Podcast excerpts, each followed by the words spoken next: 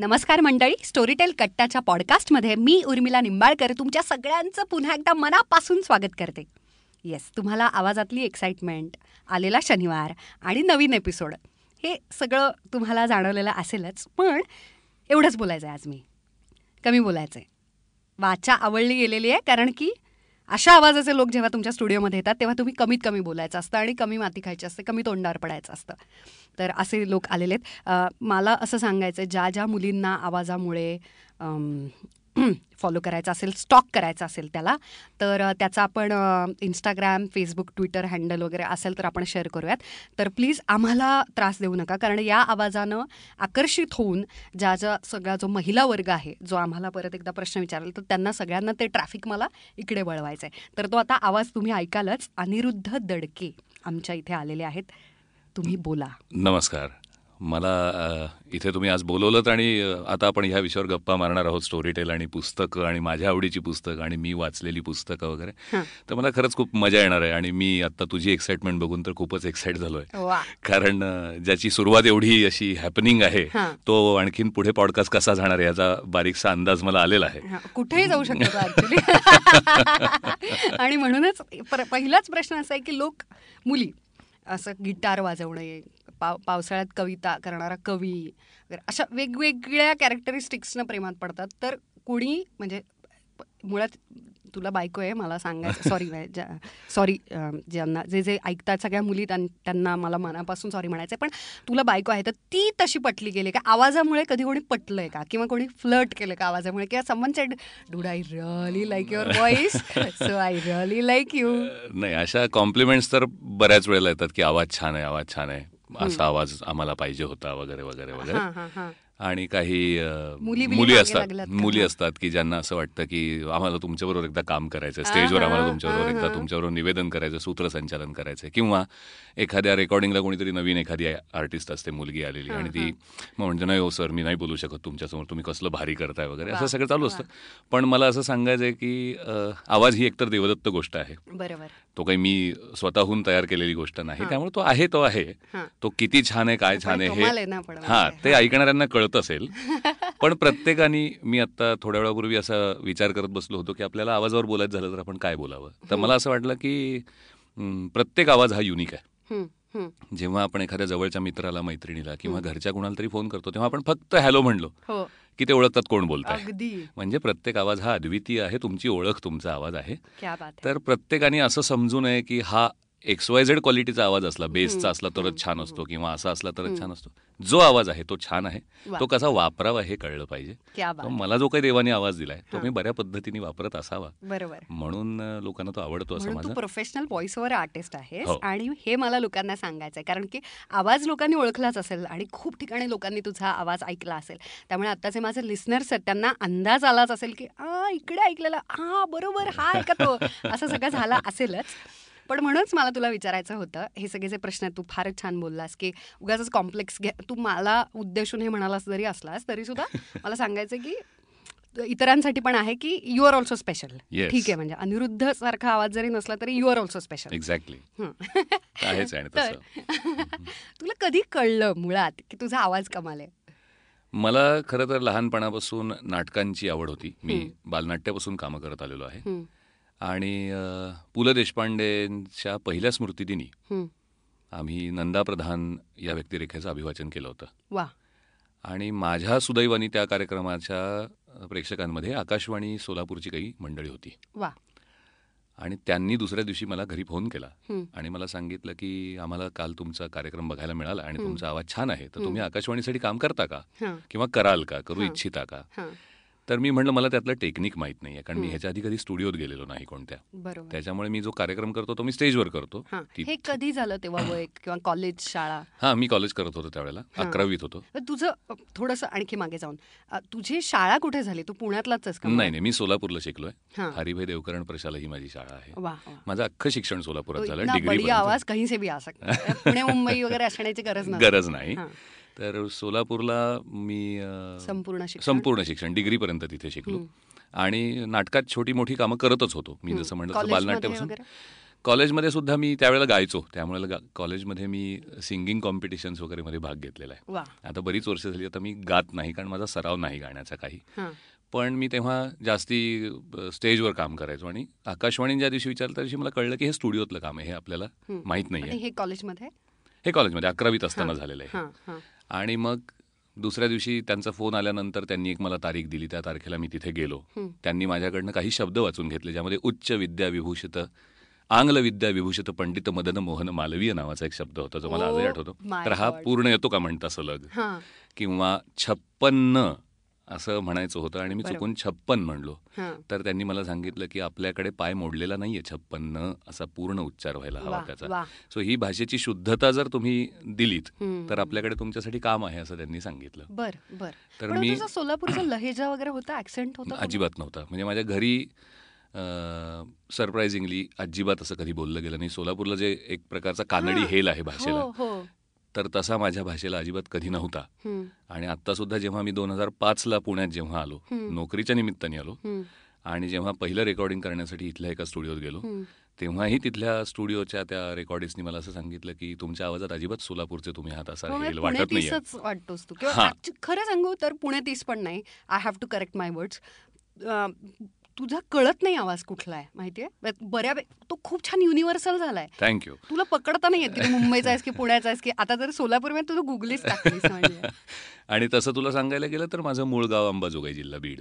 बर बर. शिक्षण माझं सोलापूरचं आहे सगळं. अच्छा अच्छा. असं बरंच फिरत फिरत मी आलेलो आहे. आणि पुण्यात ज्या वेळेला आलो त्यावेळेला मला असं कळलं की आपण इथे करू शकतो चांगलं काम. फक्त इथे नेटवर्क नव्हतं. मी नोकरीच्या निमित्ताने आलो होतो. मी एका शाळेत एका कॉलेजमध्ये शिकवत होतो.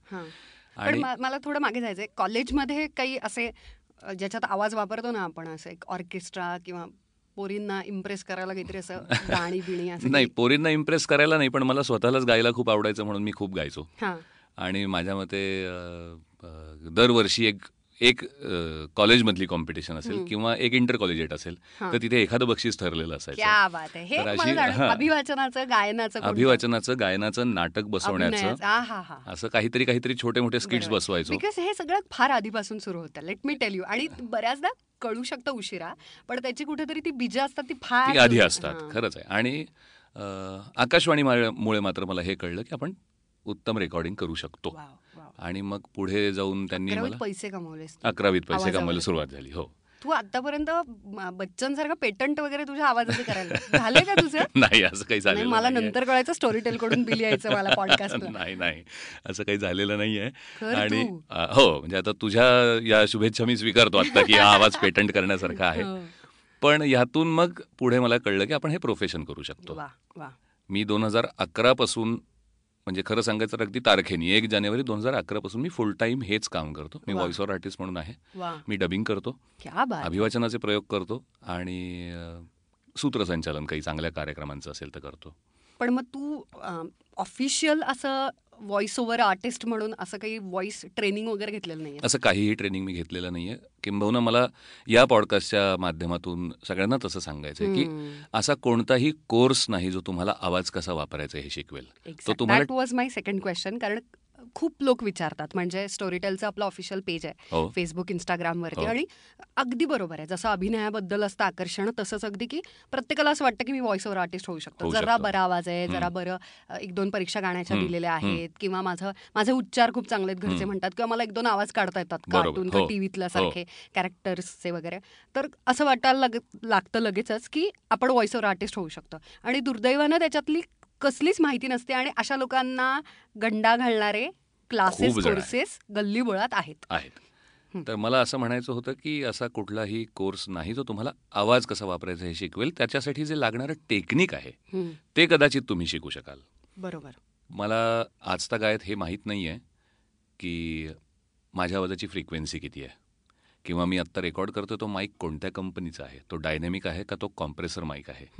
याच्याशी मला काहीच आजही टेक्निकल माहिती घेण्याची गरज पडलेली नाही. बरोबर. स्टुडिओमध्ये जो माणूस रेकॉर्डिंग इंजिनियर म्हणून बसलेला आहे त्याला ही सगळी माहिती आहे. तो त्याचं काम चोख करतो आहे. मला त्याच्यावर विश्वास ठेवायला हवा की त्याला जी डिलिव्हरी हवी आहे ती तो घेणार आहे. त्यासाठी मला त्याच्यासाठी मला काय करायला हवं? तर मला ज्या भाषेत मी काम करतो आहे त्या भाषेवर प्रभुत्व हवं. मला जी स्क्रिप्ट मी वाचतोय त्या स्क्रिप्टमधून मला काय पोचवायचं आहे हे कळायला हवं. म्हणजे भावनिक माझा आयक्यू ज्याला इक्यू म्हणू आपण इमोशनल. कोशंट. माझा इंटेलिजन्स कोशंट. आणि माझा डिलिव्हरी कोशंट ह्या तीनवर काम करणं हे माझं काम आहे सो तो माणूस ज्याला काय वाचतो आहे आणि ते. कसं वाचणं गरजेचं आहे जर. एखादा त्यातला एखादा प्रसंग आहे जिथे तुम्हाला खूप जास्त गंभीर आणि काहीतरी दुःखद असं वाचायचं आहे. तिथे जर तुमच्या आवाजाला कातरता येत नसेल. तर तुम्ही त्याच्यावर काम करा बरोबर. तुम्ही त्याच्यासाठी कितीही पैसे कुणाला दिलेत तरी. जोपर्यंत तुम्हाला आतमध्ये काही हलवणार नाही तोपर्यंत तुमचा आवाज कातर होणार नाही. क्या बात है क्या बात है. तर अशा सगळ्या गोष्टींमध्ये कोणत्याही शिक्षणाचा फरक पडत नाही. भाषेवर प्रभुत्व मिळवायचं असेल तू तर इतकं छान मुळाशी गेलायस ना मला. हे मला जेन्युअनली कौतुक करायचं तुझं. बिकॉज आपण कुठेतरी नाटक आणि अभिनय वाचन पण काय म्हणत आपण खरं तर नाट्य संगीत कला अशाच याच्यामधून आपण कॉमन याच्यामधून मी बोलते हो. की ते तुझं कुठेतरी बॅकग्राऊंड आहे आणि ज्या ज्या आता तू गोष्टी सांगितल्या त्या तिन्ही हो. तर त्या तिन्ही स्वतःच्या करण्याच्या गोष्टी आहेत. अगदी खरं आणि संपूर्णपणे स्वयंशिस्त आणि स्वतःच्याच स्पीडनं आणि स्वतःहून शिकण्याच्या गोष्टी आहेत अगदी खरं की ज्या बाहेरून कशा होतील एखादा वर्ग अटेंड करून हो नाहीच होणार आणि मला जर विचारशील माझं वैयक्तिक सांगतो मी तुला मला जर विचारशील तर मला अभिवाचन कसं यायला लागलं ह्याचा जर मी माग काढायला गेलो. मी कसं करू शकलो हे किंवा मला. कसं समजलं असेल. मी कसा वाचू शकलो असेल याचा जर. मी माग काढला तर मला आठवतं माझी आई तिला वाचनाची प्रचंड आवड पण ती अखंड कामात असायची. मग माझ्या हाती जर काही चांगलं लागलं तर. मी तिला वाचून दाखवायचो तर ती किचनच्या ओट्यापाशी काम करते. आणि तिच्यामागे बसून मी वाचून दाखवतोय. आणि असं वाचतोय काहीतरी समजा जी ए कुलकर्णींची एखादी कथा असेल. असं काही वाचतोय. तर असं व्हायचं की ज्या वेळेला मी रडतोय त्यावेळेला ती काम करता करता तिचे डोळे भरून आले वाव वाव. सो हे असं होत गेलं असेल की मला तू भावनांना डिलिव्हर करू शकत हा म्हणजे मला. हा म्हणजे मला असं वाटायला लागलं की कदाचित हे जर मी करू शकत नसलो असतो तर. पुढे येऊन हे मला प्रोफेशन म्हणून करता आलंच नसतं. कारण मला त्यावेळेला ही गरज वाटायची की जितकं हे मला भावलंय तितकं ते माझ्या आईला पण भावायला हवं. क्या बात है. त्याच्यामुळे मी कदाचित तेवढ्या डेडिकेशननी तेवढ्या सिन्सिअरली ते वाचत पकडलं तरी खूप आहे. हा. तुला हे सगळ्यात अवघड आहे कारण. असेल हे सगळं कारण because see just like you said की त्याच्या टेक्निक समजून घेता येणं हा. हे खूप सोपं आहे सोपं आहे बरोबर आणि करून करूनच ते कशाला क्लास करून करूनही तुम्हाला लक्षात यायला लागतात की असं असं असं आहे हो. माझा आवाज असा असा निघतो या या वेळांना अशा पद्धतीनं माईक हो. जवळ लांब वगैरे. पण हे जे तू म्हणतोयस की त्या भावनांना पकडून त्या भावना समोरच्याला भावल्या जातील. इतपत डिलिव्हरी कर दॅट्स रिअली डिफिकल्ट अगदी आणि त्याच्यातूनच मी हे शिकलो असेन असा माझा तरी अंदाज आहे कारण मला असं वाटायचं की. मला रडायला येतं तर माझ्या आईला पण रडू आलं पाहिजे इतकं हे छान वाचलं पाहिजे किती गोड मला एक सांग तू असं वर्गात वगैरे आपल्याला सर गुरुजी जे. काही आपण म्हणत असो कारण मी आता मी बारामतीहून आल्यामुळे आमच्याकडे असे सर आणि बाई असायच्या अशा हा हो. तर ते ना त्यांना माहिती असतं कुठेतरी आपल्या शिक्षकांना की कोणाला सांगायचा धडा वाचायला हो हा तर कधी कधी कंटाळा आला असेल दुपार झाली असेल पोरं झोपत असतील हो. आणि डब्याच्या सुट्टीनंतरचा. लगेच वर्ग असेल तर कोणाला तरी एकाला जो ऍक्च्युली कमाल वाचतो हो असा हं. अभिवाचनच करतो हो. खरं तर म्हणजे तो तो अभिनयच करतो. हो हो. तर अशा व्यक्तीला उठून जागेवरती बेंचवरती किंवा पुढे येऊन धडा वाचायला सांगायचं. त्याच्यात तू असायचास का? नेहमीच. नेहमीच. मी तर. मी तर इंग्लिशचेही धडे खूप वाचलेले आहेत. कारण आम्हाला बऱ्याच वेळेला असं असायचं की एखाद्या काय म्हणतात तासाला आमच्या सरांना काहीतरी आर एस पीचं काम आलंय. किंवा ते बाहेरच गेलेत काहीतरी कारणाने शाळेच्या. छान इलेक्शनची कामाला हो. त्याच्यामुळे शिक्षक नसले की दुसरे कोणीतरी बदली शिक्षक तिथे येणार. आणि ते मग हा आता आजचा कोणता होता धडा मग एकदा तो वाचून तरी घेऊया आपण. असं म्हणून मला पुढे उभं करायचंय. आणि मग तो धडा मी वाचायचो. त्यातही. त्यातही माझे एक सर होते इंग्लिशचे.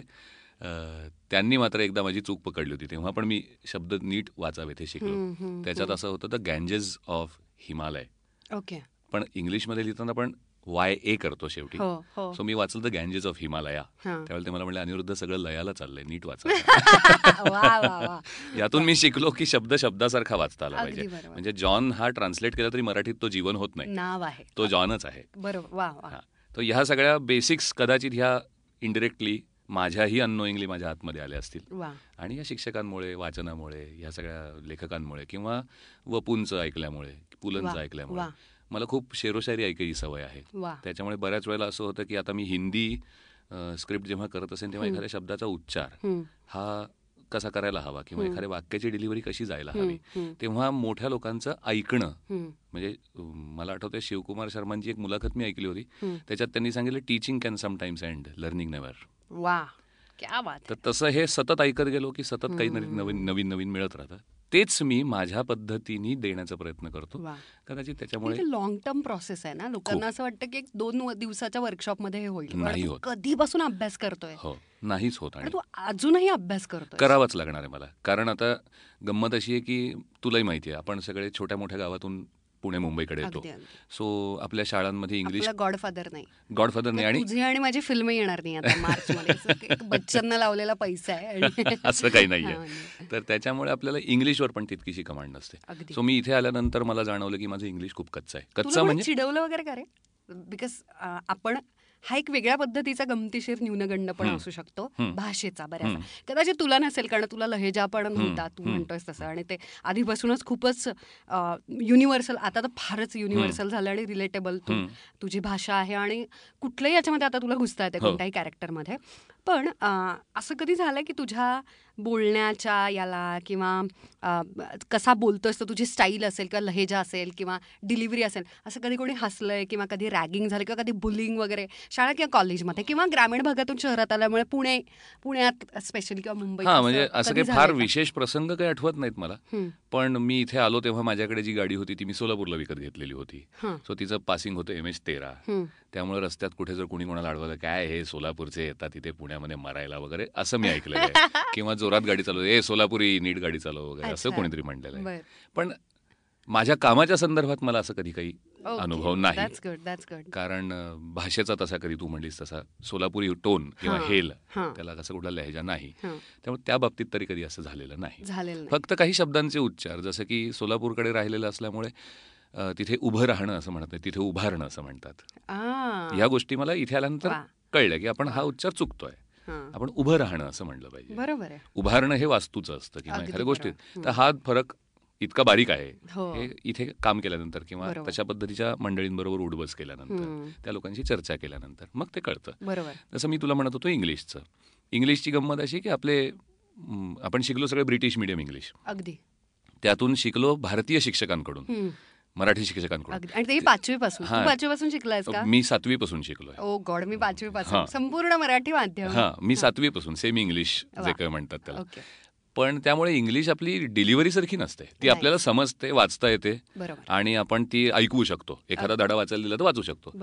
पण कॉर्पोरेट लेवलची किंवा एखाद्या फिल्मला लागणारी नरेशन असेल. किंवा एखाद्या कॉर्पोरेट ॲडला लागणारी असेल हम्म. टीव्हीवरच्या ॲडला लागणारी असेल. तर ती इंग्लिश कशी बोलायची? बरोबर मग ह्याचे उच्चार इथे आल्यानंतर मग तू म्हणशील तर तेवढा एक प्रकार होता की जो मला नव्याने शिकावा लागला. बरोबर. मग त्याच्यात पुन्हा अमेरिकन ॲक्सेंट आहे ब्रिटिश ॲक्सेंट आहे. मग न्यूट्रल इंडियन ॲक्सेंट म्हणजे काय आहे. मग त्याच्यातही किंवा तुला क्लिशे इंडियन म्हटल्यानंतर एक तर काढायला सांगतात I hate I hate that कोणी काढायला सांगितलंय कधी? हो म्हणजे काढायला सांगतात पण तो मला असं वाटतं की फारसा लागत. नाही फारसा लागत नाही तो. म्हणजे तो माझ्या फारसा कधी संपर्कात आलेला नाही. पण येतो म्हणजे. कुठेतरी त्याची रिक्वायरमेंट येते आणि तो काढावा लागतो. ब्राऊन पीपल स्पीक्स हा असं. पण अदरवाईज मला असं जाणवतं की कॉर्पोरेटचीच इंग्लिश आज जास्त चालते. जसं की मी आणि तू शिकलो असो आपण एज्युकेशन म्हणायला आज एज्युकेशन काही ठिकाणी म्हणावं लागतं. हो. मग आपण प्रोसिजर शिकलो असो तर आता प्रोसिड्युअर म्हणावं लागतं. गॉड मला एकामध्ये डॉक्युमेंटरीला हा प्रॉब्लेम आला की ते गृहस्थ जे होते ते अमेरिकेवरून परत आले होते. आणि मी त्यांची स्क्रिप्ट करताना मी असं म्हटलं की इट्स अ प्रोसिजर तर ते म्हणते सॉरी इट्स गॉड म्हणलं सर मी हे पहिल्यांदा ऐकतोय. मला हा शब्दच माहीत नाही ते म्हणते नाही. But now it is pronounce as procedure बर. म्हटलं ह्यातला डी तर मी पहिल्यांदा उच्चारतो पण हरकत नाही आता कामाचा भाग हो, आहे. हो. नवीन अशा बऱ्याच गोष्टी शिकायला सायलेंट डीला बोलतं केलं. बोलतं केलं एक्झॅक्टली आणि मग जे आता पुण्यातले मुंबईतले मोठे नावाजलेले आर्टिस्ट भेटतात. मला काही शंका असतील तर मी त्यांना विचारतो. बरोबर बरोबर. म्हणजे की सर ह्या शब्दाचा उच्चार आज असा केला जातो. आम्ही असं शिकलोय. तर हे कसं वापरायचं. काय करायचं. तर हे मला असं वाटतं की it's a never ending process अगदी. तुम्हाला प्रत्येक वेळेला रोज काहीतरी नवीन आहे. आणि. काल केलं होतं म्हणून ते आज लागू आहे असं नाही तर आज कदाचित ते बदललेलं असू शकतं मग तुझा विश्वास आहे प्रमाण भाषेवरती किंवा जसं फॉर एक्झाम्पल खूप ग्रामीण भागातून सुद्धा स्टोरी टेलसाठी लोक विचारणा करतात की आम्हाला व्हॉइस ओव्हर आर्टिस्ट म्हणून काम करायचं आहे हम्म. तर मला असं वाटतं आता हे परत एकदा माझं वैयक्तिक मत असू शकतं की प्रत्येक भागातली एक खूप छान वैशिष्ट्य किंवा शैली असते बरोबर आणि ती ती जपायला पाहिजे त्याची हो. गंमत असते त्याची. आणि ती. त्याच भौगोलिक जिओग्राफिकल त्या लोकेशन मधून येतं. बरोबर. आणि ती गंमत मारता कामा नये प्रमाण भाषेच्या नावाखाली. अगदी बरोबर. हा असं मला होतं. लहेजा स्पेशली हो बरोबर. आणि मग त्यात मग ते थोडंसं त्याचं व्याकरण किंवा त्याचा सूर ओढणे आणि हे सगळं इट कम्स विथ दॅट बरोबर पण मग मी असं म्हणतो की मग त्याच्यासाठी आपण ऑडिओ बुक जर करत असू स्टोरी टेलच्या. माध्यमातून. तर मला असं वाटतं की मग त्यासाठी एक डिरेक्टर पण असायला हवा. बरोबर की ज्यांनी त्या त्या कॅरेक्टरला तो तो बाज दिला पाहिजे मग असं का असावं की मी वाचतोय जे समजा एका पु ल देशपांडेंसारख्या लेखकांनी लिहिलेलं आहे. तर त्यांनी सुद्धा रावसाहेब लिहिताना रावसाहेबांचा लहेजा पकडलाच ना अगदी बरोबर किंवा. नारायण बोलताना ते नारायणचा लहेजा पकडतातच. जसा नंदा प्रधान हा थोडा आंगलळलेला वाटतो आपल्याला हो, वाचताना हो. तर हे सगळं त्यांनीही केलेलंच आहे. मग डिरेक्टर एखादा बसला आणि. त्यांनी जर तसं डिरेक्ट केलं तर मला असं वाटतं की प्रमाण भाषेचा आग्रह धरण्याची किंवा सोडण्याची काहीच गरज नाहीये तुम्ही ते कॅरेक्टरच एक नव्याने डिफाईन करू शकता. त्याला नवीन जन्म घालू शकता आणि एक रंग नवीन त्याला चढवून. हा मराठवाड्याचा आहे हा विदर्भाचा आहे. असे तुम्ही त्याला वेगळे टोन देऊ शकता एखाद्या नवीन पुस्तकामध्ये ज्याचा विषय पॉप्युलर नाहीये किंवा आजपर्यंत कोणी ऐकलेलं नाही. अशा एखाद्या पुस्तकामध्ये अशी कॅरेक्टर्स आपण करू शकतो. So story. टेलसाठी एक डिरेक्टर. आणि चांगले एक तीन चार आर्टिस्ट जर मिळाले बरोबर. तर माझ्या मते एक नवीन काहीतरी ड्रामा ह्यातनं तयार होऊ हो शकतो. अगदीच डेफिनेटली तू स्टोरी टेलचं नाव घेतोयस म्हणून. तू असं छोटं मोठं नाहीच. म्हणजे असं डायरेक्ट असं ऐतिहासिक वगैरे कादंबऱ्यांना तू स्टोरी टेलच्या आता तीन पुस्तकांना. तर कोणती कोणती आणि ती करताना कशी वाटली? आणि तुला श्रीकृष्ण करताना काय वाटलं? तुझी काय तुला काय मजा आली? किंवा त्याच्यामागे काही रिसर्च होता का? की असं काहीच नाही? किंवा तू प्रत्येकानं मला असं वाटतं की रेकॉर्डिंगच्या आधी जसं ॲक्टरचं ना शूटिंगच्या आधी प्रत्येक दिवशी specially when it's a very important character or. Important scene आणि त्या. दिवशी त्याचं शूटिंग असेल तर असं काही रिलिजियस काही गोष्टी असतात की हो. त्या त्यांना करायच्या असतात आणि. मग ते जातात शूटिंगला तसं तुझं काही रेकॉर्डिंगच्या आधी असतं कारण स्पेशली श्रीकृष्ण हो. करणं. म्हणजे हा. हे ओ गॉड मला हे विचार करून कारण की एकदा एका व्यासपीठावरती एका कार्यक्रमामध्ये आपण भेटलेलो आणि हो. तू ते वाचायला लागलं मला झालं आपण का होत या व्यासपीठावर? आपण आपण पतली गले से निकल जाऊ वगैरे. असं करूयात का आपण? असं अजिबात काही नाहीये. म्हणजे रिलिजियस वगैरे तर नाहीच म्हणजे कुठले त्याच्या आधीचे रिच्युअल्स प्री. रेकॉर्डिंग रिच्युअल्स असे. काही नाहीयेत असं माझे नाही. असं काही नाहीये तू म्हणजे तू दिवसाची सुरुवात स्कॉच पिऊन वगैरे नाही करत नाही नाही नाही मला विस्कीनं गुळण्या झाल्यानंतर नाही. येतो नाही नाही. असं काहीच नाहीये आणि मला श्रीकृष्ण वाचण्याच्या आधीची जी त्याच्या आधी नाही करू शकत तू पण वेगळ्या नाही नाही. कुठल्याच वेळेला पण मी श्रीकृष्णाचं विशेषतः तुला सांगतो ज्यावेळेला मला पहिल्यांदा स्टोरीटेल कडनं एन्क्वायरी विचारण्यात आली की. एक कॅरेक्टर करायचं आहे. ते होतं. कर्णाचं. मृत्युंजयसाठी कर्ण कराल का? तर मी म्हटलं मला आवडेल करायला. मग त्यांनी मला सॅम्पल मागितलं. मग मी एक छोटासा दोन पॅरेग्राफचा एक रेकॉर्डिंग सॅम्पल त्यांना पाठवलं करून. आणि ते वेळे झाले. नाही आणि मग त्यांचा मला फोन असा आला की तुमचं करण्यासाठी तर सिलेक्शन आम्ही नाही करू शकत आहे. पण आम्ही खूप दिवस झाले श्रीकृष्णाचा आवाज ओळखत होतो. आणि तो आम्हाला मिळालेला आहे असं मला. वाटतं. तर तुम्ही श्रीकृष्ण वाचा. वा तर माझ्यासाठी हे नेकीवर पूचपूचवालं काम होतं. म्हणजे. ह्याला नाही म्हणायचं काही कारणच नव्हतं. आणि कर्णाचं करत होतो तेव्हा पाच उंगलिया घी मी होतं मग सर कढाई मी गेलं जेव्हा ते श्रीकृष्ण आला तेव्हा. सो मी म्हटलं की चला आपण हे करूया. आणि मी कमीत कमी शंभर दोनशे वेळेला मृत्युंजय वाचलं असेल. कारण माझं ते प्रचंड आवडतं पुस्तक आहे. पण ज्या दिवशी माझं रेकॉर्डिंग ठरलं होतं.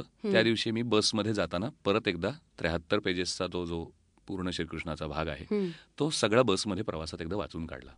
त्याचं कारण असं होतं की मला त्या भावनेशी तादात्म्य साधण्यासाठी त्या तिथपर्यंत जाणं गरजेचं होतं. हो. त्यासाठी आधी चार तास जे माझ्याकडे हातात होते त्याचा मी पूर्ण वापर केला. याला म्हणतात झोनमध्ये जाणं. हा तर मी ते केलं. कॅरेक्टरचं बेरिंग घेतलं घेतलं. तर तू त्या त्याच्या संदर्भातलं त्या विषयाच्या लोक जसं म्युझिक ऐकतात हो. तसं तू काही करतोस का? नाही मी त्याच्या अनुषंगाने बरंच वाचतो वाचतोस आणि जातोस हा आणि सर मला मला सांगायला मजा वाटेल की मी एका अभिवाचनाचं फक्त म्युझिक केलं होतं. बॅकग्राऊंड स्कोअर त्याचा मी कंपोज केला होता. तो होता कृष्ण किनारा हे तू करतोस करायचो म्हणजे आता मला त्यात. तेवढी गती उरली नाही असं. बसले. तर मी कृष्ण किनारा नावाचं एक पुस्तक आहे अरुणाताई ढेरेंचं अशक्य अप्रतिम. हा ज्याच्यात राधा नावाची कथा आहे. ती सोलापूरला मी ज्या ग्रुप बरोबर काम करायचो त्या ग्रुपनी त्याचं अभिवाचन केलं होतं. तर त्याचं म्युझिक मी केलं होतं. आणि त्यामधला जो कृष्ण आहे तो पांढरे केस झालेला आहे. आणि त्याला राधा कैक वर्षानंतर भेटायला आलेली आहे. बरोबर. तर तेव्हाचा तो तिचा मित्र असेल. किंवा तिचा त्यावेळचा प्रियकर. जो आज तिचा नाही आहे बरोबर आज त्याच्यावर जगाचा नियंता म्हणून ज्या जबाबदाऱ्या आहेत त्याच्यानी तोही खरं तर थकलाय. पण थांबायची त्याला परवानगी नाहीये त्यामुळे त्याला अजून चार कामं करायचीच आहेत असा सगळा तो अगतिक झालेला. तिच्या आधारासाठी तोही असूसलाय पण तो तो मागूही शकत नाहीये कारण. त्याला काय म्हणतात त्याला त्याचं आयुष्य जे काही आहे ते वेगळीकडे गेलेलं आहे तिचं वेगळीकडे गेलेलं आहे त्या दोघांची ती जी भेट आहे. त्याच्यामध्ये तो मला माणूस म्हणून भावला प्रचंड तो देव नाहीये तर तो आपल्यासारखाच प्रत्येक भावनेला तितक्याच असोशीनी ला काय म्हणतात ज्याला काळाला ओठ लावून पिणारी माणसं असं त्याच्यामध्ये त्यांचा उल्लेख. आहे त्याचा आणि त्याच्या आईचा. तर तशी ती माणसं मला खरोखर जाणवली. इट्स व्हेरी ह्युमन अगदी ह्युमन आहे. आणि मला असं वाटलं की हा श्रीकृष्ण हा देव नाही आहे वा हा देव नाही आहे हा आपला खूप कोणीतरी जवळचा मित्र आहे ज्याला खूप गरज आहे आपली. वा वा. आपण त्याच्या त्या सगळ्या भावनेपर्यंत जाऊन त्याला कमीत कमी खांद्यावर हात ठेवून एवढं म्हणावं काळजी करू नकोस होईल सगळं नीट. वा. असा तो मृत्युंजयच्या शेवटी होतो. हम्म. वा वा. आणि आत्ताही सांगताना मला भरून येत आहे हो. असा तो शेवटी होतो तेव्हा त्याला जाणवतं की कर्णाच्या बाबतीत कायम आपण अन्यायच केला. आपण पांडवांच्या बाजूला उभे राहिलो. पण या बिचाऱ्याचं कायम वाईटच झालं त्यामध्ये. त्यालाही हात देता आला असता पण त्याच्या काही गोष्टींचं कायम आपण काय म्हणतात त्याला काढून एलिमिनेट करायचं त्याला ह्या सगळ्यातून. असं ठरवूनच जे काही वागलो त्याच्यामुळे आपण नियंत आहोत आपण ह्याला बांधलेलो आहोत. आपल्याला हेच केलं पाहिजे.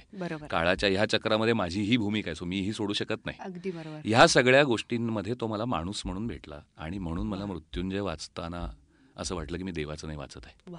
मी कुठल्या तरी खूप जवळच्या एकदम आदराच्या ठिकाणी बसलेल्या एखाद्या मोठ्या वयाच्या मित्राचं वाचतोय काहीतरी.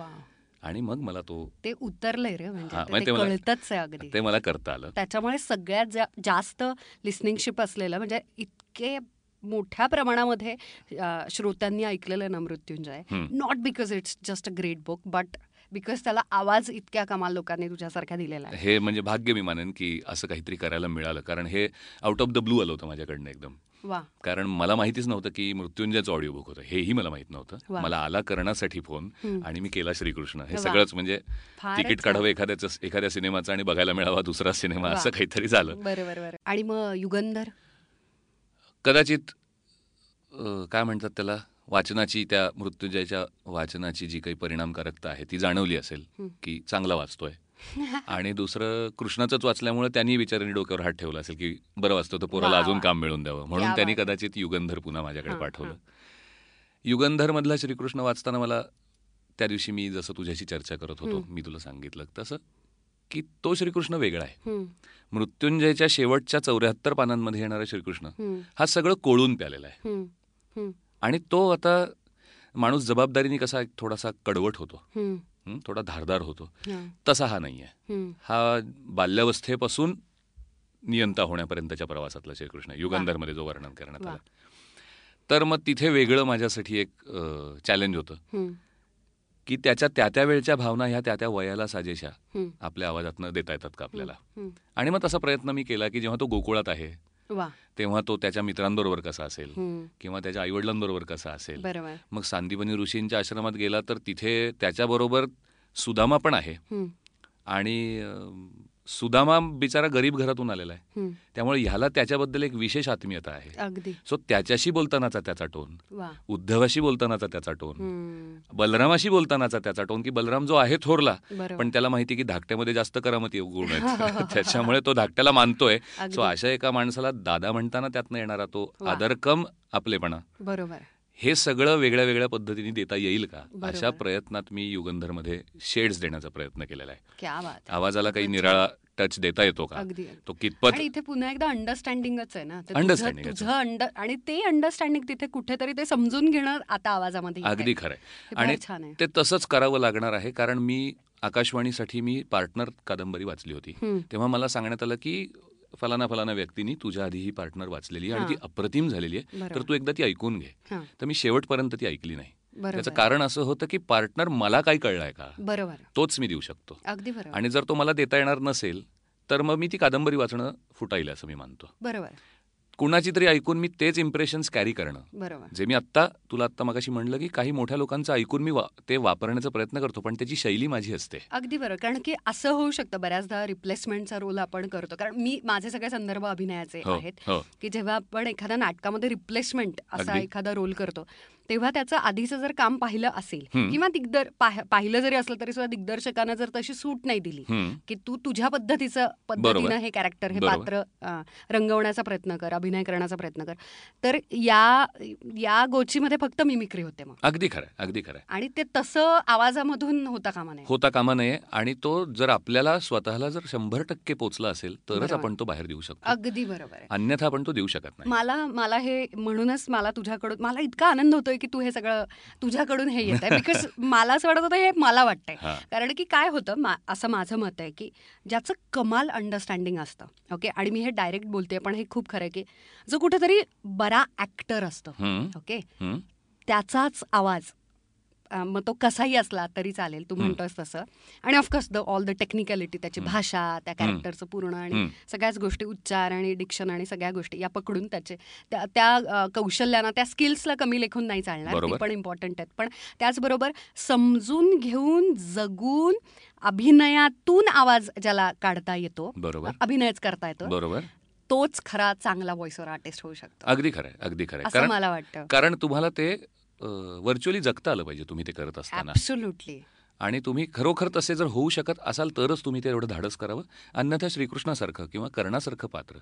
तुम्ही चांगला आवाज आहे म्हणून नाही उभे करू शकता. अगदी बरोबर तुम्ही ते ज्या भावनेतून गेले असतील जिथे होरपळले असतील जिथे सुखावले असतील ते तुम्ही जर नाही अनुभवू शकलात तर मला वाटत नाही की तुमच्याकडनं तो कधी हो इतका जिवंत होऊ शकेल. तू आता हे एक्सप्लेन करताना सुद्धा मगाशी तुझ्या डोळ्यामध्ये पाणी आलं. तर याचा अर्थ तू किती त्या भावनांना समजू शकतो आणि टच करू शकतो आणि त्या तुला त्या संवेदना कुठेतरी जागा आहेत म्हणून त्या आवाजातून येतात अगदी खरं आणि मला जाणवतं असं ना की इतक्या म्हणजे माझ्या डोळ्यात पाणी आलं असेल किंवा काय म्हणतात त्याला मला त्यावेळेला करताना सुद्धा तितकं भावलं तुला गंमत सांगतो म्हणजे आम्ही जेव्हा स्टुडिओत रेकॉर्ड करत होतो आणि रेकॉर्डिंग टीम तिकडे बसली होती आणि मी इकडे रेकॉर्ड करत होतो हे मला खूप आवडतं बाय द वे की रेकॉर्डिंगच्या वेळेला व्हॉइस ओव्हर आर्टिस्टला बघायचं ऑफकोर्स विदाउट डिस्टर्बिंग हर तर मजा असते मजा असते. तर तिकडून जेव्हा ते मला रेकॉर्ड करत होते आणि मी इकडे वाचत होतो ऑफकोर्स आमच्या दोघांचाही एकमेकाकडे तोंड नव्हतं. आम्ही एकमेकाला बघू शकत नव्हतो साईड प्रोफाईल्स होते एकमेकाकडे. दोघंही एकाच दिशेला तोंड करून बसलो होतो आणि वाचत होतो. पण ते डोळे बंद करून फक्त ऐकत असायचे. मी इकडे वाचत असायचो. आणि मध्येच एका क्षणी एकदम शांत झाल्यानंतर दोन तीन पाच सेकंद गेल्यानंतर त्यांना जागायची का थांबलाय? आणि तेव्हा त्यांना गळ्याचे घ्यायचा गळा भरून आलाय. आता हा वाचू शकत नाही. आणि मी इकडे सुन्न झालेला असायचो. मग ते तिकडे बसून राहायचे थोड्या वेळ. सर पाणी प्या.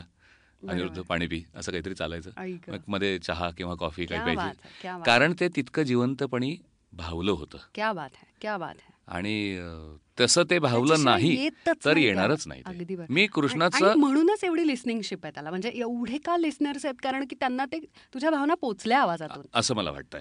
असं मला वाटतं आणि ही पुन्हा दैवदत्त जरी गोष्ट असली तरी आपण त्याच्यावर अभ्यास केला पाहिजे. बरोबर की आवाज खूप चांगला असला तरी तो त्या त्या वेळेला पातळ करता आला पाहिजे. त्या त्या वेळेला तो कातर करता आला पाहिजे. त्या त्या वेळेला तो अग्रेसिव्ह जोशपूर्ण एखादी युद्धाची वर्णन त्यातली विशेषतः जी आहे तिथे तुमचा वाचनाचा वेगही जास्त असला पाहिजे. अगदी बरोबर. पेसवर पण काम केलं पाहिजे. कारण की तुझ्या श्वासाचा जो स्पीड आहे तुझ्या आवाजाचा शब्दांचा जो स्पीड आहे डिलिव्हरीचा तोच ऐकताना होऊ शकतं. कारण की ती एक्साइटमेंट कारण मला युद्ध दाखवायचं आहे आणि फक्त आवाज एवढं एकच माध्यम आहे. सो मी काय करणार आहे तर मी शब्दांची सरमिसळ मोठी उभी करणार आहे. आणि त्यातून मला असं वाटतं की तलवारीवर तलवार आपले टांग असा आवाज ढांग असा आवाज आला तर तो मला म्हणता येत नाहीये पण माझ्या शब्दातून टणत्कार ऐकू आला पाहिजे. इमॅजिनिंग इट हा. तर मला असं वाटतं की हे सगळं एका व्हॉइस ओव्हर आर्टिस्टचं काम आहे आणि तो त्याचा अभ्यास आहे. त्याने तो केलाच पाहिजे. माईक सुंदर आहे. अगदी काय अडीच आणि तीन आणि पाच लाखाचे माईक आहेत आपल्याकडे. पण जर आपल्याला भावनाच समजली नाही तर सगळं तुमचा बेसचा आवाज आहे किंवा तुम्ही शाळेत कॉलेजमध्ये गायचा हाय पिच मध्ये म्हणून तुम्ही. असं काहीच नाहीये असं काहीच नाही. सगळं नाही होऊ शकत. नाही होऊ शकत नाहीच होऊ शकत. त्यासाठी त्यावेळेला भावना असली पाहिजे. अगदी बरोबर. मला मला तुझ्याकडून जो professional voice over artist and successful one and such good one त्याच्याकडून मला हे का माझ्या सगळ्या श्रोतू वर्गाला मित्रमैत्रिणींना ऐकवायचं होतं. कारण की बऱ्याचदा गैरसमज असू शकतो आणि असं वाटू शकतं की अरे जे लोक काम करतात ते थोडं डिस्करेज करतात का? बिकॉज रियालिटी ऑलवेज सक्स आणि no one wants to listens to the reality आणि त्याचा व्यवहारामध्ये सुद्धा. तर त्याच्यावरती सर्व्हाइव्ह व्हायचं असेल आणि तुमचं ते प्रोफेशन म्हणून घ्यायचं असेल तर त्याच्यामागे केवढा अभ्यास आहे. खरं आणि तुम्ही माणूस म्हणून ते अंडरस्टँडिंग वाचन समजून घेणं संवेदनशीलता तसं पाहणं हो. सगळ्या गोष्टींमधून गेल्यानंतर ते कुठे जाऊन त्या आवाजात येतं? अगदी खरं अगदी खरं म्हणजे मी मगाशी अजिंक्यशी गप्पा मारत होतो. आणि मी अजिंक्यला असं म्हणलं की रियाजाचा कानमंत्र नावाचं एक यशवंत देवांचं पुस्तक आहे. ज्यावेळेला मी गायचो त्यावेळेला मला असं वाटायचं की आपण चांगला रियाज करू शकूया. त्याच्यामुळे काय काय मिळवता येईल आपल्याला? तर मी त्यांचं पुस्तक मिळवलं. आणि त्याच्यात एक अतिशय सुंदर ओळ त्यांची मला जी आजही मी विसरलेलो नाही. बाकी बहुतांशी रियाजाचे सगळे टेक्निक्स विसरलो आहे गाण्याचे. पण हे विसरलो नाहीये. विसरलेलं ते आवाजातून just being modest by the way माझ्या पॉडकास्टमध्ये मॉडेस्ट लोकांना जागाच नाही बापरे. इथे मी लाल करत असते तर प्लीज गेस्टने तर किती करायला पाहिजे? तर त्याच्यात त्यांनी असं लिहिलंय की यासाठी कृपा करून दुःखी होऊ नका की तुमचा आवाज किशोर कुमार सारखा नाही आहे यासाठी आनंदात राहा की किशोर कुमारचा आवाज तुमच्यासारखा नाही आहे सो मुळात ह्याच्यावर विश्वास ठेवा की तुमच्याकडे जे आहे ते युनिक आहे. ते एकमेव द्वितीय व्हेरी आहे. आणि ते तुम्ही कसं वापरायचं हा तुम्हाला प्रोफेशन म्हणून करायचं आहे का. किंवा तुम्हाला कुणाला काय म्हणतात त्याला अप्रोच करायचं आहे का त्या कारणासाठी? बरोबर. तर मग तेव्हा तुम्ही ते ठरवा आणि त्याच्यावरचा थोडा अभ्यास करा. पण लक्षात हे ठेवा की तुमच्याकडे जे आहे ते उत्तमच आहे. कारण वरचा देणारा काही कुणाला वाया जाणारं किंवा ड दर्जाचं असं काही देत नाही. तो सगळ्यांना चांगलंच देतो. तुझ्या बाबतीत बारीक बायस्ट आहे असावा. असावा चल. तुझं मी हे म्हणणं मान्य करतो. जास्त आहे तुझ्याकडे आणि ते कमाल आहे. आणि म्हणूनच. माझा पहिलाच प्रश्न त्याच्यामुळे असा होता. कारण की खूप आवडतो सगळ्यांना तुझा आवाज. आणि आम शुअर मुली विली तर म्हणजे येड्या होत असते म्हणून तर म्हणजे एक खूप खूप बेसिक दोन तीन नोट्स गिटारचे आले तरी अरे प्रपोजल्स मिळतात तर तुझ्या. आवाजामुळे तर म्हणजे तू तसंच पटवलंयस तुझ्या बायकोला म्हणजे नाही अरे आपण इतकं हलकं फुलकं बोललोय जरा सेन्सिबल बोलायला पाहिजे ना म्हणून मी हा. प्रश्न विचारला असं काही प्रश्न हे. अगदी रुटीन प्रोसिजरनी झालेलं सगळं काम आहे त्यात कुठल्याही आवाजाचा रोल काही नाही. फक्त असं होतं की मला ह्या बेसच्या आवाजाचे काही तोटेही होतात. गंमत म्हणून सांगतो तुला. तुला फोन कॉल्स वगैरे हा तर मला तोटे असे होतात की मी कुणाला अगदी हक्कानी म्हणून बोलायला गेलो ना. तर जो बाजूला बसलेला असतो त्याला वाटतं हा मी मी ह्याला झापतोय. कारण-? हा कारण असं होतं ना मी म्हटलं ना अरे घे ना तेवढं करून. तर ह्याला वाटतं मी त्याला दम देतोय जेव्हा की त्या माणसाला मी ते अगदी हक्कानी सांगत असतो. पण त्या आवाजाचा तो असा एक बाज आहे. की थोडं जरी मी थंडपणे काही बोललो तरी असं वाटतं की मी दम देतोय. थोडी अशी गंमत आहे. त्यामुळं तू जर म्हणत असशील की मुली खूप पटतात का तर कदाचित त्या समोर येऊन बोलल्यानंतर घाबरतही असाव्यात. बरोबर. तर तू अजिबातच पण खरं तर तू आवाजासारखाच दिसतोस हं, मिशा बिशा वगैरे म्हणजे. धन्यवाद. तर त्याच्यामुळे तुम्ही त्याला फॉलो करू शकता स्टॉक करू शकता सगळ्या ज्या मुली आहेत त्या.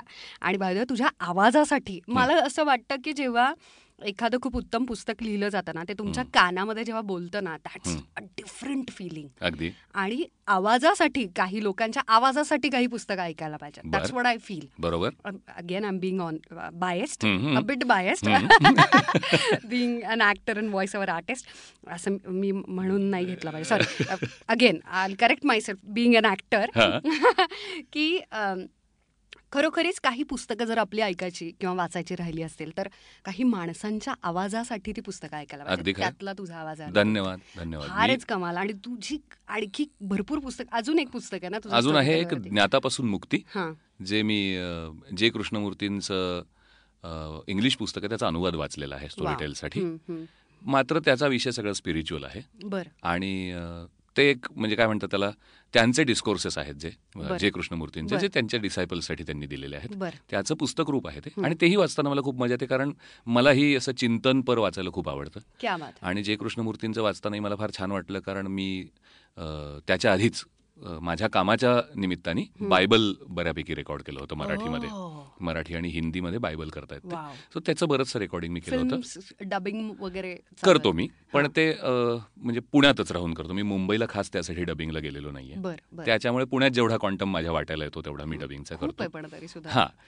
पण बाकी माझं हे जे काम चालतं हे बहुतांशी या पद्धतीचं असतं की जे नरेशन्स असतात डॉक्युमेंटरीज असतात. वाव किंवा अमेझॉन के जंगल में एक हो वगैरे वगैरे ह्या हो? पद्धती आता मी डिस्कवरी एशियाचे काही एपिसोड्स केले I love it I love it by the way मी त्या आवाजांसाठी हिंदी अगदी खरंय अगदी खरंय it is so beautiful and फार सुंदर आवाज.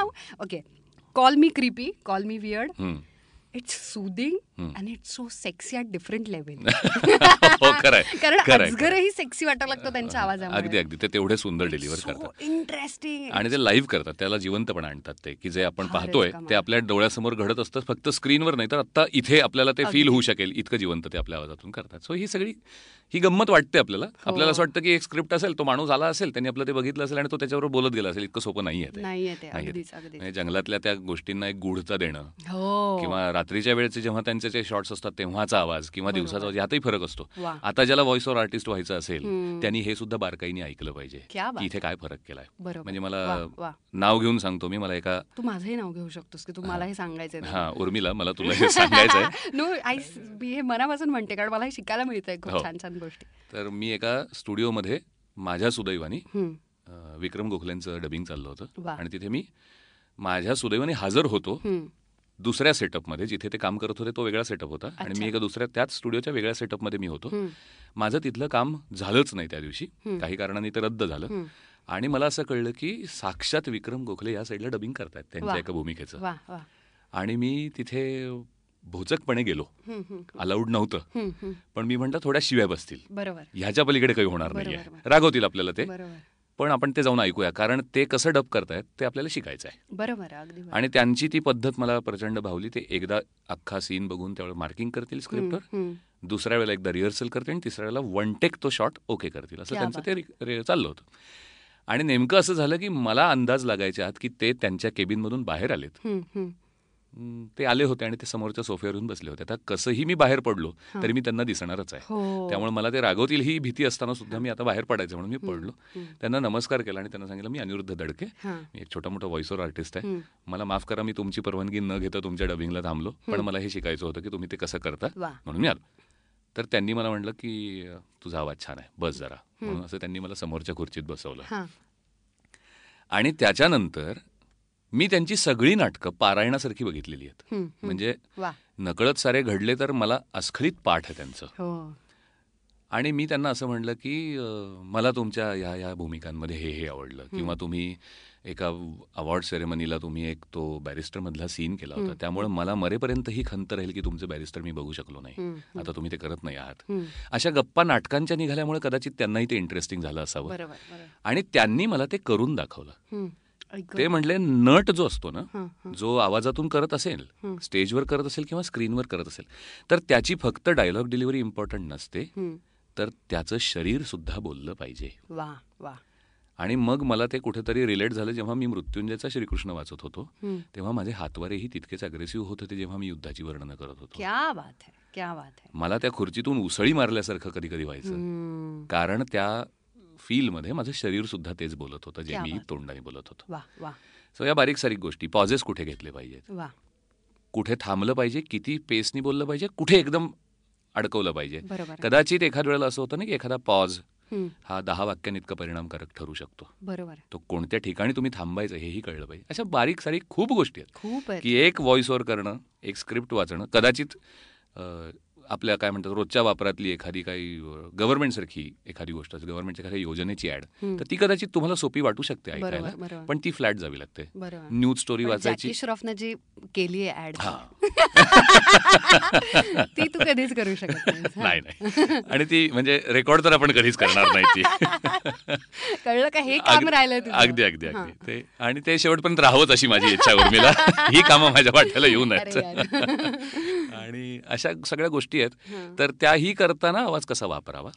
एखाद्या फिल्मला देताना एखाद्या कॅरेक्टर करताना एखादी कादंबरी वाचताना एखाद्या कमर्शियल कॉर्पोरेट काम करताना बरोबर. वेगळ्या वेगळ्या टोनचे आवाज आहेत वेगळी वेगळी डिलिव्हरी आहे. या सगळ्याचा अभ्यास आहे. आणि मृत्युंजय युगंधर.